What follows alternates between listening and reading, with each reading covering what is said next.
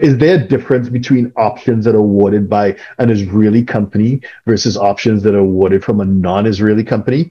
And and what and could you just go over when exactly is it taxable? When you get the option, if there's a delta, or when it vests, or when you sell, or all three? Okay, so uh, there's a difference if you receive the option in Israeli and non-Israeli company if you receive it in Israeli company, uh, usually most of the Israeli companies are checking the 102 section, meaning that uh, there is a capital gain and only when you sell the share, I mean, only when you sell it. So you can uh, have invested, you can uh, keep it uh, for many, many years, but you pay only when you sell it.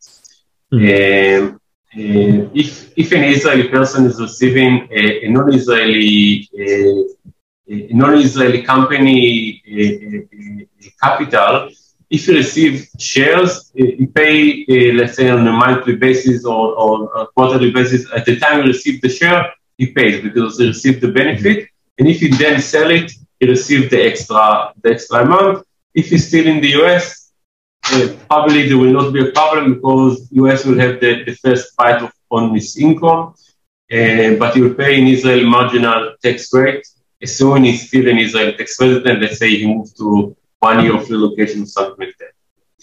Uh, if you receive uh, an option, this is the more uh, uh problematic area um, because in Israel you should pay the tax only when, when it, not on the vesting period, but when he exercised the option into into mm-hmm. share.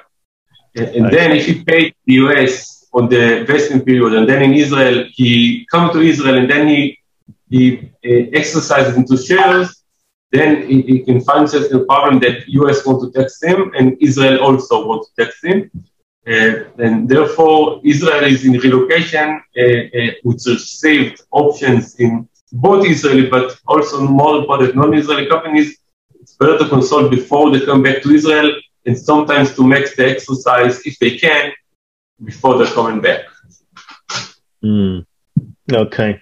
Thank you. Thank you for that. That that because that is obviously quite quite a tricky situation. Now- so if you're a six, seven, or eight figure investor, entrepreneur, or business owner who needs a tailor-made solution from a qualified team of professionals, we can help you achieve the international lifestyle, the freedom, and even the tax savings you're looking for.